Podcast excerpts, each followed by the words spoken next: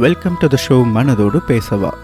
என்னோட பேர் தினேஷ் தாமரை செல்வன் ஒவ்வொரு ஆல்டர்னேட் வெட்னஸ்டேவும் நம்ம மனசை தொடர ஒரு உண்மை கதையோடு தான் நான் உங்களை மீட் பண்ண போகிறேன் நம்ம ஃபேமிலி ஃப்ரெண்ட்ஸ் சொசைட்டி இதில் இருக்கிற ரிலேஷன்ஷிப்போட இம்பார்ட்டன்ஸ் அதில் இருக்கிற பாசிட்டிவான விஷயங்களை தான் நம்ம பார்க்க போகிறோம் மனதோடு பேசவா.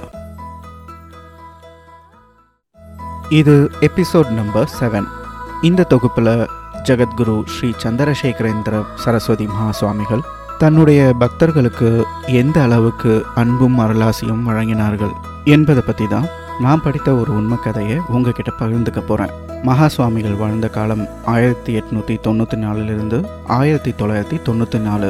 இன்றும் பக்தர்களுக்கு மகா சுவாமிகள் ஒரு வாழும் தெய்வமே. அவசியம் இந்த ஷோவை ஃபுல்லாக கேளுங்க. வாங்க இப்போ ஷோக்குள்ளே போகலாம்.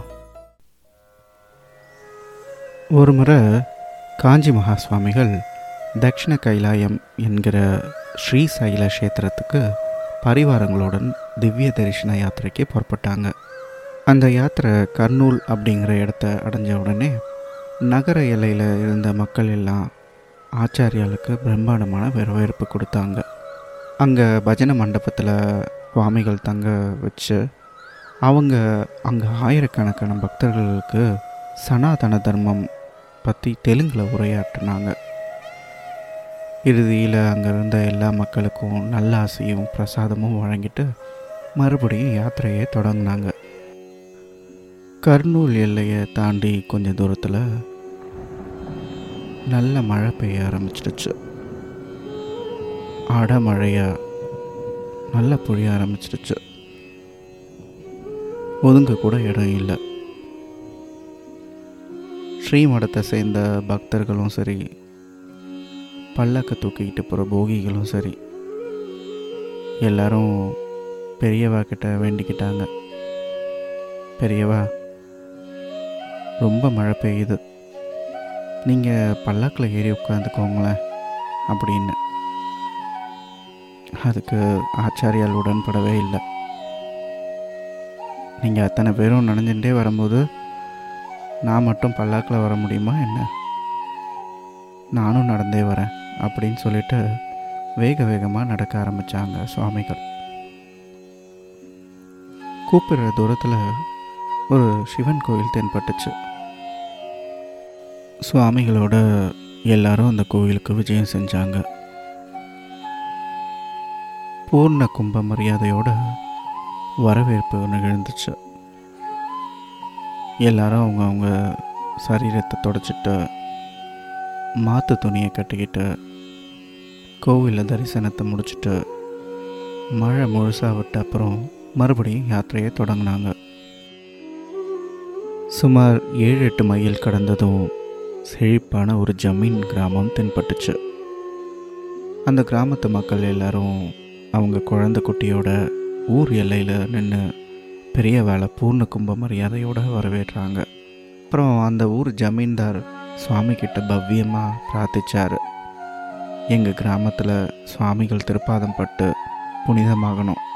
இங்கே கொஞ்ச நாள் நீங்கள் தங்கியிருக்கணும் பெரியவா.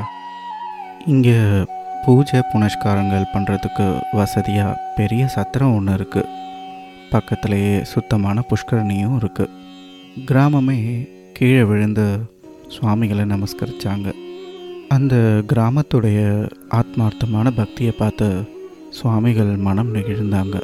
இருபத்தொரு நாட்கள் அங்கேயே தங்க போவதாக அனுகரித்தாங்க கிராமமே விழா குழமாக மாறுச்சு. சத்திரத்தில் ஸ்ரீ சந்திரமௌலீஸ்வர பூஜைக்கு ஏற்பாடுகள்லாம் நடந்துட்டு இருந்துச்சு. அப்போது ஸ்ரீ மடத்தில் இருந்த காரியஸ்தர் அவர் அங்கே இருந்த இளைஞர்களை பார்த்து ஏண்டாப்பா பூஜைக்கு நிறைய புஷ்பம் ஏற்பாடு பண்ணியிருக்கேன். ஆனால் வில்வ பத்திரத்தையே காணுமே. அது இல்லாமல் பெரியவா எப்படி சகசர நாமார்ச்சனை பண்ணுவா? இப்படி கையை பசஞ்சிட்டு நின்றுட்டு இருந்தா வில்வ பத்திரம் வந்துடுமா என்ன? போய் ஊர் ஜனங்கள்கிட்ட பெரியவா பண்ணுற சந்திரமௌலீஸ்வர பூஜைக்கு வில்வ பத்திரம் வேணும்னு சொல்லுங்க. ஒரு மூங்கில் தட்டில் அதை போட்டு கொண்டு வரணும்னு சொல்லுங்க. பெரியவா தங்கியிருக்கிற வரைக்கும் வில்வத்தளம் தேவைன்னு சொல்லுங்க. இங்கே பார்ப்பா. தெலுங்கு தெரிஞ்சவாளை யாராவது வச்சுட்டு பேசுங்கோ. அப்படியும் தெரியலன்னா நம்மக்கிட்ட பூஜை செஞ்ச வில்வம் இருக்கும். அதை காட்டி ஊர் ஜனங்கள்கிட்ட கேளுங்கோ. இதை கேட்டுண்டு அந்த இளைஞர்களும் ஊர் மக்கள்கிட்ட அந்த நிர்மால்ய வில்வ தலங்களை கொண்டு போய் காட்டி கேட்டாங்க. அங்கே இருந்த ஊர் மக்கள் அதை பார்த்துட்டு இந்த மாதிரி வில்வத்தலம் இந்த ஊரில் இல்லைங்க அப்படின்னு சொல்ல ஊர் வேத பண்டிதர்களும் இங்கே வில்வத்தலமே கிடையாது அப்படின்னு சொல்லிட்டாங்க. சுவாமிகளும் ஸ்நானம் முடித்து நடுக்கூடத்தில் பூஜா சாமான்கள்லாம் தயாராக இருந்ததை பார்த்தாங்க. ஏண்டாப்பா அர்ச்சனைக்கு வில்வம் ஏற்பாடு பண்ணி வச்சிட்டேலா? அப்படின்னு கேட்க மடத்து காரியஸ்தர் ஒரு தயக்கத்தோடு நின்னார். சுவாமிகள் ஏன்? என்ன விஷயம்? வில்வ பத்திரம் கிடைக்கலையோ? அப்படின்னு கேட்டாங்க. காரியஸ்தர் ஆமாம் பெரியவா. இந்த ஊரில் வில்வ மரமே கிடையாதுன்னு சொல்கிறாங்க வேத பண்டிதர்களும் அதைத்தான் சொல்கிறா அப்படின்னு ஒரு தயக்கத்தோடு சொன்னார். தனக்குள்ளே சிரிச்சுக்கிட்டு வேகமாக அந்த சத்திரத்தோட கொல்லப்புறத்துக்கு நோக்கி நடந்தாங்க சுவாமிகள். அங்கே ஒரு பாறை மேலே கண்ணை மூடி தியானத்தில் அமர்ந்தாங்க. அப்போது காலையில் பத்தரை மணி இருக்கும். பூஜைக்கு வில்வா இல்லாததால் ஸ்ரீ சந்திரமௌலீஸ்வரருக்கும் பெரியவாளுக்கும் பிக்ஷாவந்தனம் நின்றுடுமோ அப்படின்னு ஸ்ரீமடத்து முக்கியஸ்தர்கள்லாம் கவலைப்பட்டாங்க. அந்த காரியஸ்தருக்கும் கண்ணில் ஜலமே வந்துடுது நேரமும் ஆயிடுச்சு. இப்போது மணி பதினொன்றரை இருக்கும். சத்திரமே அமைதியாக இருந்துச்சு. கருங்கல் பாறையில் மகா சுவாமிகள் தியானத்தில் விட்டிருந்த காட்சி அந்த கைலாய மலையில் சாக்ஷாத் ஸ்ரீ பரமேஸ்வரனையே பார்த்தது போல் இருந்துச்சு. திடீர்னு வாசல் புறத்துலேருந்து அந்த மடத்து இளைஞன் ஒரு பெரிய கூடையை அவன் தலைமையில் சுமந்து வந்தான். அதே சமயம் அவன் முகத்தில் ஏக சந்தோஷம். அந்த கூடையை கீழே இறக்கி வச்சு எல்லாரும் பார்த்தாங்க. என்ன ஆச்சரியம்? அந்த கூடை நிறைய அதே மகாவில்வம். எல்லாருக்கும் பரம சந்தோஷம். அதே நேரம் தியானம் கலைஞ்சு பெரியவா கேட்ட மொதல் கேள்வி சந்திரமௌலீஸ்வரர் பூஜைக்கு வில்வம் வந்து சேர்ந்துடுத்தோ இல்லையோ? பேஷ் உள்ளே போவோம் பூஜை செய்ய அந்த வில்வத்தலத்தை எடுத்து பார்த்தாங்க பெரியவா. பச்சை பசேல்னு மின்னியது. துளி கூட இதழ்கள்லாம் பின்னமாகாமல் ஷத்தையா இப்படி யார் பறிச்சிட்டு வந்தா? இந்த கிராமத்தில் வில்வ மரமே இல்லைன்னு தானே சொன்னா? அப்படின்னு கேட்க காரியஸ்தர் அந்த இளைஞனை திரும்பி பார்த்தார். அந்த இளைஞன் பெரியவா நான் எதேச்சியாக வாசப்பக்கம் போனேன். அங்கே அந்த பந்தக்கால் கடைசியில் இந்த கூடையை பார்த்தேன். அதுவும் வில்வத்தளத்தோடு பார்த்தேன். உடனே எடுத்துகிட்டு வந்துட்டேன் பெரியவா. அதுக்கு பெரியவா அது சரி. அங்கே யார் கொண்டு வந்து வச்சான்னு கேட்டியோ? கேட்டேன் பெரியவா. அங்கே இருந்த யாரும் தங்களுக்கு தெரியலைன்னு சொல்லிட்டா. அப்படின்னா யார் கொண்டு வந்து வச்சிருப்பா? ஒருவேளை நம்ம சந்திரமௌலீஸ்வரரே வந்து வச்சிருப்பாரோ? அப்படின்னு சொல்லிட்டு மகா பெரியவா பூஜைக்கு ஆயத்தமானாங்க. பூஜையும் ஸ்ரீமத் நாராயண உபன்யாசமும் நல்லபடியாக நடந்து முடிஞ்சது. மறுநாள் அதே காரியஸ்தர் ஏண்டாப்பா இன்றைக்கும் நிறைய வில்வம் வேணுமே. நீ தான் கைராசிக்காரனாக இருக்க. இன்றைக்கும் அந்த பந்தக்கால் கிட்ட யாராவது வில்வை கொண்டு வந்து வச்சிருக்காளான்னு போய் பாரு உடனே வாசலுக்கு அந்த இளைஞனும் ஓடினான். என்ன ஆச்சரியம்? மறுபடியும் ஒரு கூட நிறைய வில்வத்தலங்கள் பூஜைக்கு இந்த வில்வத்தை பார்த்த பெரியவா ஸ்ரீ மடத்து காரியஸ்தரை பார்க்க ஆமாம் பெரியவா இன்றைக்கும் அதே இடத்துல யாரோ கொண்டு வந்து வச்சுருக்கா. ஆனால் யாருக்கும் விவரம் தெரியலை. பெரியவா பூஜையை முடித்த அப்புறம் காரியஸ்தரை கூப்பிட்டு நாளைக்கு காத்தால சுருக்காக இருந்துச்சு. கூட யாரையாவது வச்சுக்கோ. வாச பக்கம் போ. ஒருத்தருக்கும் தெரியாமல் நின்று கவனி. யார் வில்வ கூடைய வச்சுட்டு போகிறான்னு பாரு. என்கிட்ட அழைச்சிண்டு வா. புரிஞ்சுதான்னு சொன்னாங்க சுவாமிகள். சுவாமிகள் சொன்னது போலவே எட்டரை மணி அளவில் சத்திரத்து அருகில் இருக்கிற ஒரு மாந்தோப்பிலிருந்து ஒரு சின்ன பையன் தன்னுடைய தலைக்கு மேலே ஒரு பெரிய கூடை நிறைய உள்ளத்தை எடுத்துகிட்டு அக்கம் பக்கம் திரும்பி பார்க்காம பந்தக்கால் கிட்ட வந்து வச்சான். மேலே நகர ஆரம்பித்த உடனே காரியஸ்தர் அங்கே இருந்த இளைஞர்களோட அந்த பையனை பிடிச்சாங்க. ரெண்டு நாளாக நீ தான் இந்த வெல்வக்கூடைய வச்சுட்டு போகிறாயா ஆமான்னு தலையாட்டினா அந்த சிறுவன்.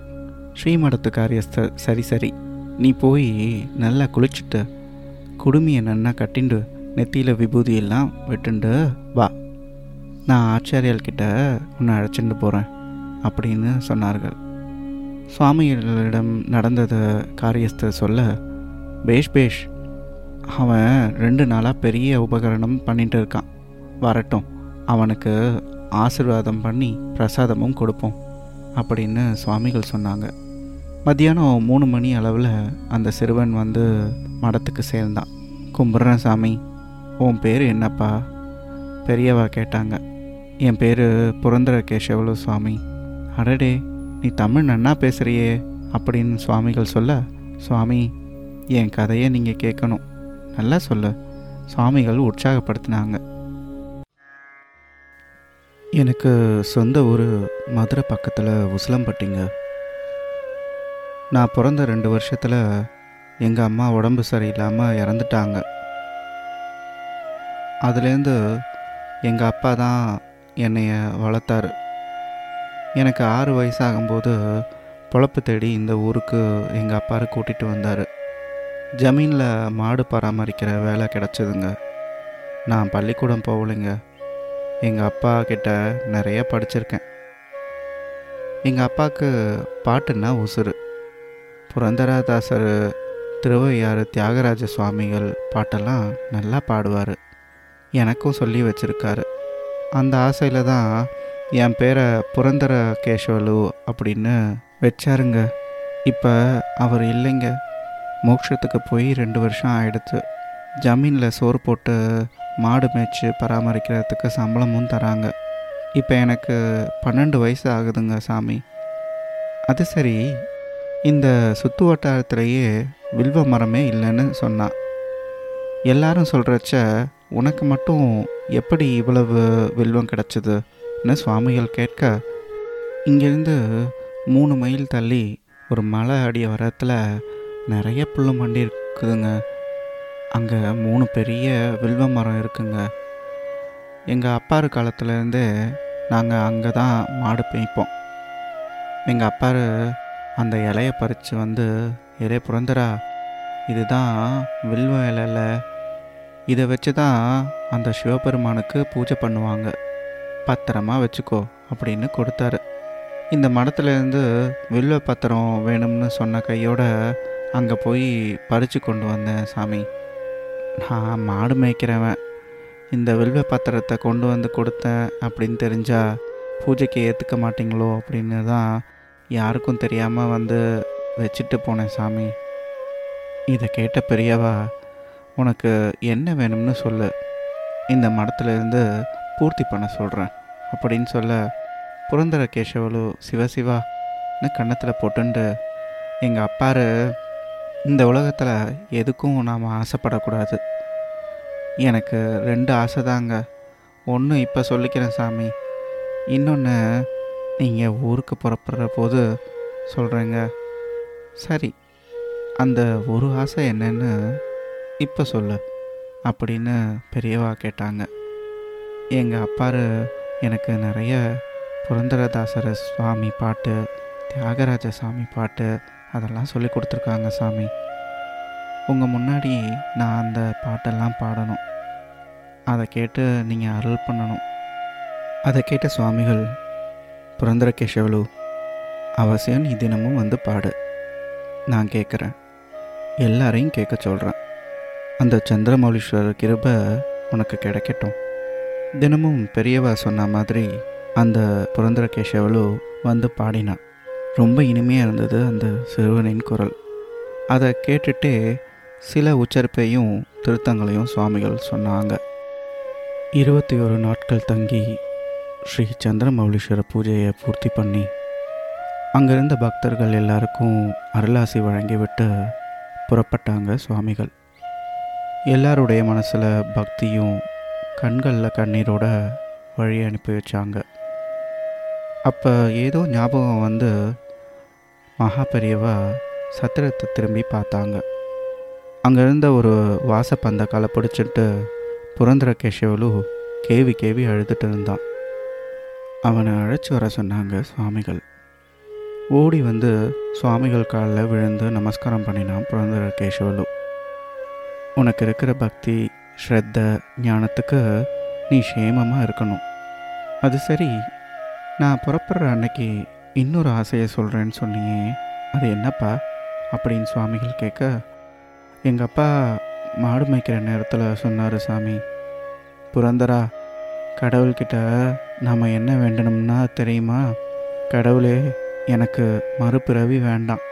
நான் மோட்சத்துக்கு போகணும். நீ தான் கருணை பண்ணணும்னு வேண்டிக்கணும். அதுக்கு நாம் சத்தியமும் தர்மத்தோடு வாழணும். நீ மகான் யாரையாச்சும் எப்பயாவது சந்திச்சேன்னா அவங்கக்கிட்ட மோட்சம் வாங்கி கொடுங்கன்னு வேண்டிக்கணும்னு சொல்லியிருக்காங்க சாமி. எனக்கு அந்த மோட்சத்தை வாங்கி கொடுக்கணும் சாமி. பன்னிரெண்டு வயசு சிறுவன் வாயிலேருந்து வெளிப்பட்ட அந்த வார்த்தையை கேட்டுட்டு ஆச்சரியப்பட்ட அந்த பரபிரம்மம். கவலைப்படாத. உரிய காலத்தில் அந்த சுவாமி உனக்கு மோட்சத்தை அனுகிரகம் பண்ணுவார்னு ஆசீர்வாதம் பண்ணிவிட்டு அந்த ஊர் ஜமீன் கூப்பிட்டு இந்த புரந்தர கேசவலு விஷயம் எதுவாக இருந்தாலும் அதை உடனே ஸ்ரீ மடத்துக்கு தெரிவிக்கணும் சொல்லிட்டு புறப்பட்டாங்க சுவாமிகள். பல வருஷங்களுக்கு பிறகு ஒரு நாள் மதியம் ரெண்டு மணி இருக்கும். காஞ்சி மடத்தில் பக்தர்கள் எல்லாம் பேசிக்கொண்டு இருக்கையில் ஆச்சாரியால் திடீர்னு எழுந்திருந்து விறுவிறுன்னு ஸ்ரீ காஞ்சியம்மன் புஷ்கரணிக்கு வந்து சேர்ந்தாங்க. பக்தால் எல்லாம் சுவாமிகளையே பின்தொடர்ந்து வந்தாங்க. அங்கே வந்து ஸ்நானம் பண்ணினார்கள் சுவாமிகள். ஜலத்தில் நின்னபடியே ஏதோ ஜபம் பண்ணினார்கள் சுவாமிகள். ஒரு மணி நேரம் கழித்து மீண்டும் ஒரு முறை ஸ்நானம் பண்ணினார். இப்படி மாலை ஆறு மணி வரைக்கும் ஏழு எட்டு முறை ஸ்நானமும் ஜபமும் பண்ணி அப்படியே இருந்தாங்க சுவாமிகள். சுவாமிகளை தேடி ஸ்ரீமடத்தை சேர்ந்த ஒருவர் ஓடி வந்தார். சுவாமிகள் என்ன என்பது போல அவரை பார்த்தார். பெரியவா கர்னூர்லேருந்து தந்தி. யாரோ புரந்தர கேஷ்வலுவான் சீரியஸ்னு இருக்கு பெரியவா. பெரியவா அங்கேருந்து பக்தர்கள்கிட்ட அந்த புரந்தர கேஷ்வலு இப்போ இல்லை. செத்த முன்னாடி தான் காலகதி அடைஞ்சிட்டான். அவன் ஊரில் போய் தங்கியிருந்து கிளம்புற அன்னைக்கு எனக்கு நீங்கள் மோட்சம் வாங்கி கொடுக்கணும்னு கேட்டான்.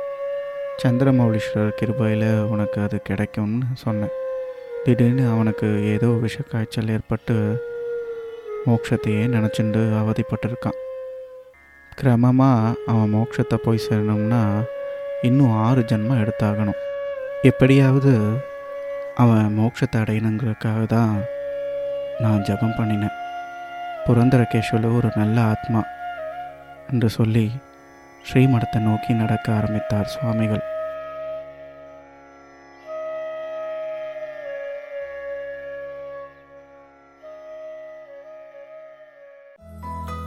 Thank you for listening the show மனதோடு பேசவா.